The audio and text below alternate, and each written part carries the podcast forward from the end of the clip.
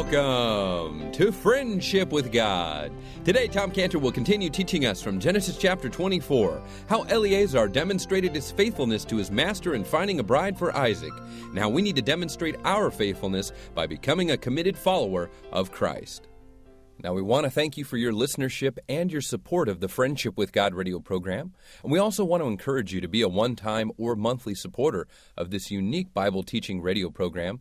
And by you supporting Friendship with God, you will help to keep this Bible teaching radio program going on this station in your city. Now, you won't find any Bible teaching program on radio like Tom Cantor and Friendship with God, expository teaching out of Genesis that spans into every book of the Bible. Now, from the perspective also of a saved, born again Jewish man teaching about the Jewishness of the Scriptures and the Jewish Messiah, the Lord Jesus Christ. We would like to encourage you to donate today by mail or by going online or calling us now or after the program at 800 247 3051. That's 800 247 3051. Again, 800 247 3051. You can also donate online at friendshipwithgod.org. Friendshipwithgod.org. And you can also mail in your support by writing to Friendship with God, P.O. Box 711 330, Santee, California 92071. Again, that's P.O. Box 711 330. P.O. Box 711 330, Santee, California. That's S A N T E E, Santee, California 92071. So again, Friendship with God, P.O. Box 711 330, Santee, California 92071. Now let's begin our Bible study with our Bible teacher, Tom Cantor, here on Friendship with God so conspicuous by its absence. It's so meaningful. It's as if Eliezer is focusing the family. I want you to see one statement. I want you to focus on this. Unto him hath he given all that he hath. That's what you need to see. That's what needs to be in your mind. Don't get distracted by how he looks and what his personality like, not even what his name is. It's got a funny name, uh, laughter. I mean, you know, but anyway. But don't get distracted by that. Focus in, hone in on, put before you this statement. This is it. Unto him hath he given all that he hath. As is it, he's saying his stature's not important. What's important is unto him hath he given all that he hath. His hair color, his weight, his whether or not he's that handsome, that's not important. What's important is the only important thing is unto him hath he given all that he hath. As a matter of fact, even his name, that's not important. The only thing you need to focus in on is unto him hath he given all that he hath. He's like saying, I don't want to distract you. I don't want to distract you with anything else about him. I just want you to see the important point that unto him hath he given all that he hath. And because of Eliezer's focus on that one point, the family gets the message. The message is, unto him hath he given all that he hath. That's the message. That's exactly what our Heavenly Father and our heavenly Eliezer, the Holy Spirit, wants us to see about the Lord Jesus Christ. It's, it's just as there was one essential point about Isaac that Eliezer was driving and focusing for them to see. There's one essential point about the Lord Jesus Christ that he wants us to see without any distraction at all. And it's a verse I quoted earlier. It's a book, Colossians, where it says in verses 15 through 17, He's the image of the invisible God, the firstborn of every creature. By him all things were created that are in heaven, that are in earth, visible, invisible, doesn't matter. Whether they're thrones, dominions, principalities, powers, all things were created by him and for him. And he is before all things, and by him all things consist. See, the essential point about the Lord Jesus Christ is that he's God the Creator that all things were created by him and for him, and he's in front of, he's the preeminent, he's before all things. The essential point is in Colossians 2 9. For in him dwelleth all the fullness of the Godhead bodily. All the fullness of the Godhead bodily dwells in him. That's what God wants us to focus on about him. Just as Eliezer says nothing about how Isaac looked or his temperament, we have no paintings of the Lord Jesus Christ, no description of his physical characteristics so that we wouldn't be distracted. What's important about the Lord Jesus Christ is who he is. He's the creator God, and in whom dwells all the fullness of the Godhead bodily. And then the next verse in Colossians, uh, after Colossians 2 9, it tells us how, because of this essential point, because of this point for which God has put no other distractions in our way, because of this, it tells us how we are to get relief from whatever problem is troubling us. And so you put the two verses together, Colossians 2 9 and 10, it says like this For in him dwelleth all the fullness of the Godhead bodily, and ye are complete in him. See the focus from him to you. In him, all the fullness of the Godhead bodily. Now you you're complete in Him. And then back to Him. He's the head of all principality and power. So when we look within ourselves, we become depressed. That's the road to depression. Look within yourself. When you're introspective, when we are introspective and we begin to analyze our feelings, let's see, what do I feel? And then we begin to analyze why. Let's see, why do I feel this way? That's the downward road to depression. When we listen to psychologists who focus on how do you feel, and let me try to ask questions to get an understanding of why you feel the way you feel, you walk out of there depressed. But they will prescribe some drugs for you so that drug companies are happy. When we look within ourselves, when we look at our life situations, we see incompleteness incompleteness. We see big gaping holes in our heart that leave us with a desperate feeling of emptiness. And we feel so lost and we feel so without.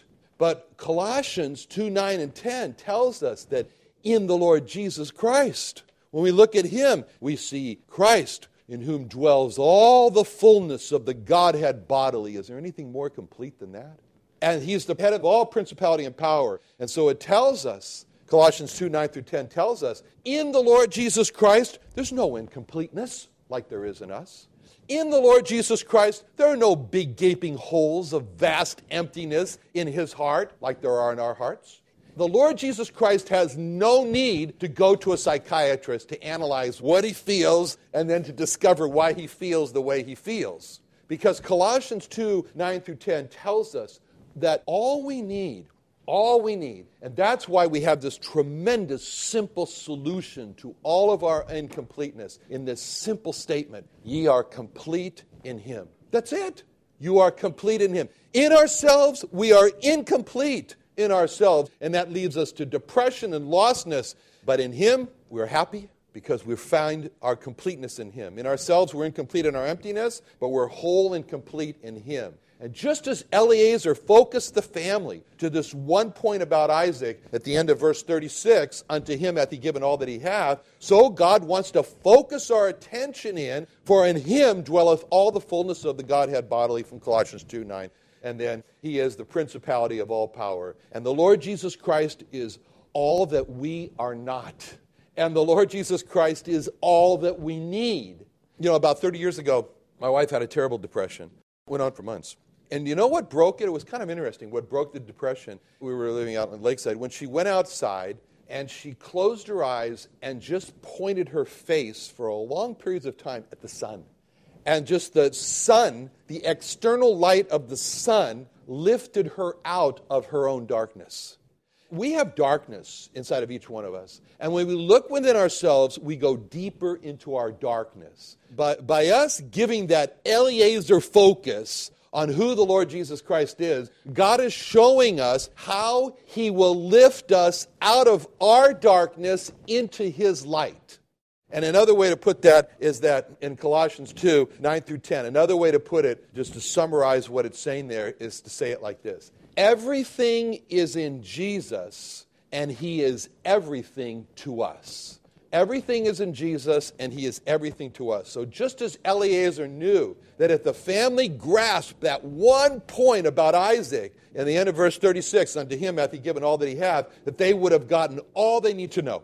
And so, God knows that if we just grasp this one point about the Lord Jesus, that in him dwells all the fullness of the Godhead bodily, and he's the head of all principality and power, then we will have gotten all that we need to see and what we need to see is you are complete in him, Colossians 2:10. Now we see in verses 35, 36, 37, 38, 39 how Eliezer speaks of Abraham as my master. He speaks of Abraham as my master. As a matter of fact, when Eliezer is speaking to the family, he only refers to Abraham as my master. He never refers to the family. When he's speaking directly to the family, he doesn't call him Abraham. He just calls him my master in those verses. And by using that term, my master, Eliezer is not just referring to Abraham as his boss, but he's not just saying that Abraham is the leader of his work, but by using this term, my master, Adoni, Eliezer is saying that Abraham is the leader of his heart. Because Eliezer has started his speech in verse 34 by introducing himself simply as, I am Abraham's servant. And he moves on in verse 35 to explain about Abraham, to talk about Abraham, and see that how all has come from God, the blessing of God. And then he goes on to verse 36, and we see how Eliezer's heart is joined now, as he's describing us, in Abraham's dilemma. Abraham's dilemma has become Eliezer's dilemma. And in verse 36, we see here Eliezer is feeling this anxious concern on the part of Abraham and Sarah of going through their lives with no children, no child, no son to inherit it all. And then he's saying, Eliezer is saying, I was with Abraham and Sarah in heart, in their anxious concern now, as they say, Where's the bride going to come from for Isaac? And so Eliezer is painting for us a picture of what joy there was when the son was finally born in Sarah's old age. And he was saying here, That was my joy too, their joy and my joy, because he's leader of my heart.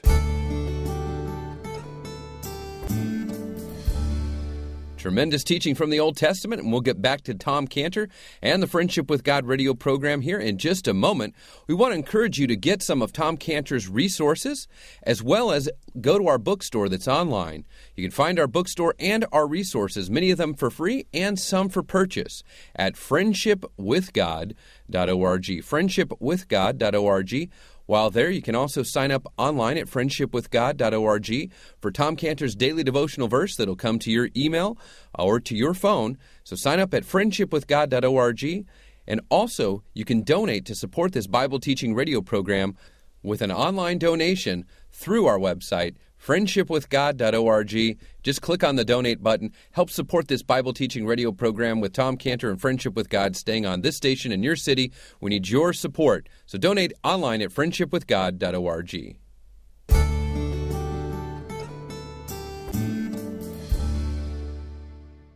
And Eliezer is saying that he is with them in, in this great relief when the son was born. Now he's telling them that He's given all that he has to the son, Abraham has, and now he's saying to Eliezer, saying, And I was right with Abraham in full heart agreement to give everything to the son. And again, as Eliezer says to the family, that there's this anxious concern to find a bride, Eliezer is saying to them that I let Abraham's anxious concern infect my heart. I just opened my heart to Abraham's anxious concern, so now it's become my anxious concern. So, as Eliezer is explaining this to the family, he's not like a sterile newscaster reading off a script. You know, it's something, you know, today a massive earthquake uh, hit the coast of uh, Indonesia, huge tsunami that destroyed many people. He's not doing that. Eliezer is like the newscaster. He's into it. He's deeply emotionally concerned. He says, just today, a massive earthquake struck Indonesia. Many people were destroyed. That's Eliezer. He's that way. He's so involved. And he's reporting this because he's entered into a oneness with Abraham's heart. And he speaks to the family. And as he's speaking to the family, the family's looking at Eliezer and they're beginning to say to themselves, I see a transformation taking place here in this man. I'm not seeing Eliezer anymore, I'm seeing Abraham because there is a slow transformation from the person of Eliezer to the person of Abraham. Because it's the way that Eliezer explained to the family what happens that the family begins to think that's funny. He didn't tell us what his name was. I'm seeing Abraham here. That's why his name doesn't appear in the chapter. Is because Eliezer, as the faithful servant, he's so entered into the heart of Abraham. When he speaks, others see Abraham. Freeze that picture in your mind. Just freeze that picture in your mind of how Eliezer has so entered into the heart of Abraham that others see Abraham in Eliezer because that's our picture. That's our example of how we are to be a faithful servant of the Lord Jesus Christ. Just as Eliezer, he took time, he took thought to enter into the heart of Abraham with his only son that he gave everything to. So, we're to take time, we're to take thought to enter into the heart of God the Father with his only begotten Son that he gave everything to. Eliezer took time and he took thought to enter into his heart so that he let the concern, Abraham's concern, become his concern. So we're to let God's heart of concern enter our heart to find a bride for his son, the Lord Jesus Christ. So that when we explain the gospel to others, we're like Eliezer. We're not just reporting sterile facts in a monotone, expressionless manner, but we're saying God has only one son. He's got only one begotten son. He's looking for a bride for a son. And people can sense the greatness that has been put into this person and the anxious concern that there should be a bride. And he says, and this bride, if they believe, they won't perish. They'll have everlasting life. And so, like Eliezer, to have so entered into that concern that when we explain the gospel, it's like God is explaining the issues through us, and we just kind of disappear. And people say, you know, I see God speaking through that person. And when we speak, it's like about God the Father and having an only Son, there should be a smile on our face. That's great. everything to Him. We speak about God seeking of uh, believers, concern as we reach out and reach out. And when they look at us, then it should be 2 Corinthians 5:20. Now then, we as ambassadors for Christ, as though God did beseech you by us, we pray you in Christ's stead, in the place of Christ, be reconciled to God. So, with his heart so involved in Abraham's concern, Eliezer then tells the family in verse 37 My master made me swear, saying, Thou shalt not take a wife to my son of the daughters of Canaanite among whom I dwell. So he's saying, My master made me swear. Now we can see here that Eliezer made this oath, but it was with his will. It was not against his will. It's not like, you know, my master forced me to do this, and I hate being here, and I especially hate talking to you and all these Campbells and everything. he wasn't that way at all. Because, see, the Great Commission that the Lord Jesus Christ has given us in Matthew 28 19 through 20, where he said, Go ye therefore and teach all nations, baptizing them in the name of the Father and of the Son of the Holy Ghost, teaching them to observe all things whatsoever I have commanded you. Lo, I'm with you always, even at the end of the world. See, that is not a suggestion. That is not an option for us. That's a command. That's a command that we are to take an oath to. That's a command of our master. I want you to make an oath to me that you will go, that you will teach, that you will make disciples. And just as Abraham asked Eliezer to make this personal oath, so the Lord Jesus Christ is asking us make a personal oath to commit your lives to going, teaching, making disciples. So what we see here is that Eliezer, he's not ashamed of the oath he made. As a matter of fact, he starts off and he doesn't start off and say, you know, well, let me tell you what a sad sack I am. You know, I have the unhappy task of getting a wife for Isaac. That's on him. When he told about the oath that he had made to Abraham, he was telling them, that oath is like a badge, it's like a medal on me. It's a medal of honor, badge of honor. I love it, Eliezer was saying. I'm so honored to have been given this great responsibility to get a wife for Isaac. I wear that oath like a badge of honor. There might even be a chapter in some eternal book written about me someday. Who knows? but that picture is how we are to see ourselves with our commitment to the gospel. It's an oath, it's a badge of honor to go and teach and make disciples. And then in verses 37 and 38, we see how Eliezer makes it very clear that he was expressly instructed that a wife that he was to get couldn't be from Canaanite, had to come from Abraham's family. Abraham had lived among the Canaanites, and he's seen how he already exposed them. Abraham exposed the Canaanites to the true and living God. And he, in essence, saw the Canaanites say, No, thank you. We prefer our own idols and our own immoral lifestyle. So here Eliezer is telling them that the first priority is that she must be a believer or become a believer. He's making that clear. How is he making it clear? Because Eliezer is coming on the scene here and he's talking about the Lord. He's saying the Lord blessed his master Abraham, and Abraham's walking before God, and the Lord sending his angels, and then he's talking about his own personal prayer to the Lord God. And then, if there's in case there's any doubt, the family's going to watch him get bow his face to the ground and worship the Lord God. So, by all this talk about God and seeing Eliezer's devotion to God, the family's getting a very clear picture that to become a wife of Isaac is to become involved as a strong believer in God and a follower of God, and something that, that would never fly among the daughters of the Canaanites. So, it was Eliezer's life and Eliezer's speech that demonstrated the family what it meant to be a committed follower of God. And that should be the way it is with us. That should be the way it is with us. When others hear us talk, when others watch our lives, they should see a clear demonstration of what it means to be a committed follower to the Lord Jesus Christ. And we can imagine maybe the family listened to Eliezer and looked at Eliezer's devotion to God and thought to themselves, now there's a man who really has a life of assurance. Now there is a confidence in him that's driving all this bold talk. I mean, he has blessed assurance. And it was Eliezer's confidence in God that just attracted this family. And that's the way it should be with us. To be wholeheartedly committed to God, to display a confidence, to display a boldness. Even in the world around us, say, I don't believe, I'm sure that I don't believe what he believes, but I'm sure that he believes what he believes. and that's important. And it's interesting, Eliezer next tells the family in verses 37 to 38. He told them he's been sent to Abraham's family for a bride. But now in verse 30, 39 to 30, 41, Eliezer has told them about his private conversation with Abraham about if the woman is not willing to come.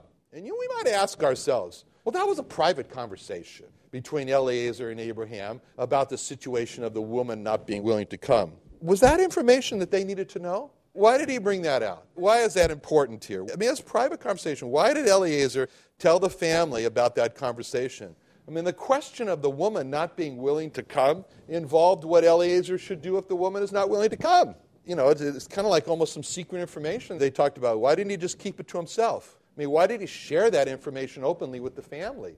The reason is instructive for us. Because by sharing that information with the family, Eliezer is making it very clear that the bride that's going to come, it's going to be a matter of choice. It's going to be a matter of choice, and he is under no obligation to force, coerce, or overly persuade the bride to come. Eliezer wanted to make it crystal clear. In fact, he even added something that Abraham didn't say. He said, you know, well, not only is the bride not willing to come, but if the family's not willing to send the bride, then I'm free also. Kind of invented that one. But it's along the same lines. It was because he's telling them it's not going to be because of Eliezer's will that this bride's going to come. That's a very important point for us to see. We very easily can push people into a sinner's prayer. We very easily can push people to make a decision to receive the Lord Jesus Christ. We can be so persistent that a person will say, This person's not going to stop unless I pray this prayer, and I want to get rid of him, so let me pray the prayer. And so, to guard against that, we need to do what Eliezer did. From the outset, make it very clear strictly a matter of your choice, of your will. I will go if you say no. And that's what he was saying. By telling him the decision was not his, and that if a woman wasn't willing to go or the family wasn't willing to send him, he's free from his oaths, he's telling them, I'm not here to force any matter. The gospel is a whosoever will invitation. And it's up to the hearers. God will find a bride. He's going to do it. He made it very clear in Luke 14, 16 through 24, as he described about the man who made the great supper, and he invited many to come. And then the one said, Oh, I have to go with this. I just bought five oxen. I can't. I married a wife. I'm sorry later. And, go, and then came back, and the man said, Well, then go out and find the poor and the maimed and the halt and the blind. And they came in. And so the Lord will find a bride for his son. Let's pray. Father, thank you so much for Eliezer's faithfulness. Thank you so much, Lord, for how he was faithful by letting his heart become one with Abraham's heart. Lord, we pray that you would make us the same faithfulness and make our heart to be one with our Lord Jesus Christ, that when people look at us, they may say, That's really like Jesus speaking. We pray these things in your precious name. Amen.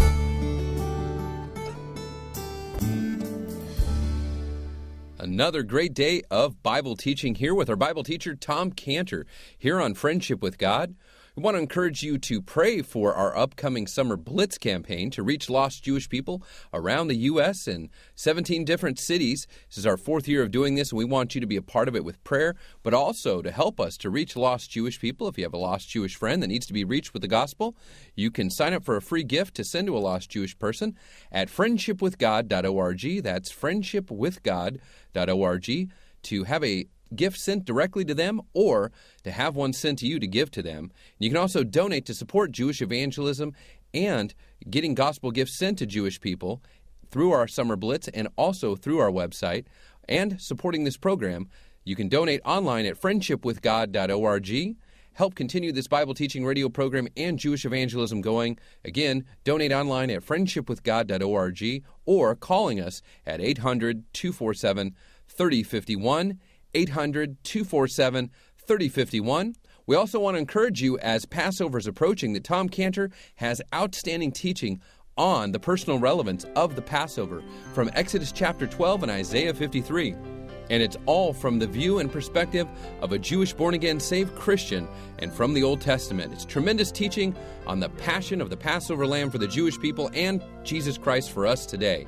And it's a great gift to give to any Christian at Easter time, and especially for a Jewish person searching for the truth and evidence of who the Messiah is at Passover time. So please call us now and get the personal relevance of the Passover teaching from Tom Cantor. For a donation of $20 or more, we'll get this to you.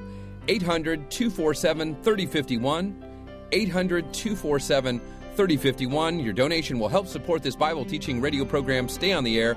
So give us a call for the personal relevance of the Passover. 800 247 3051.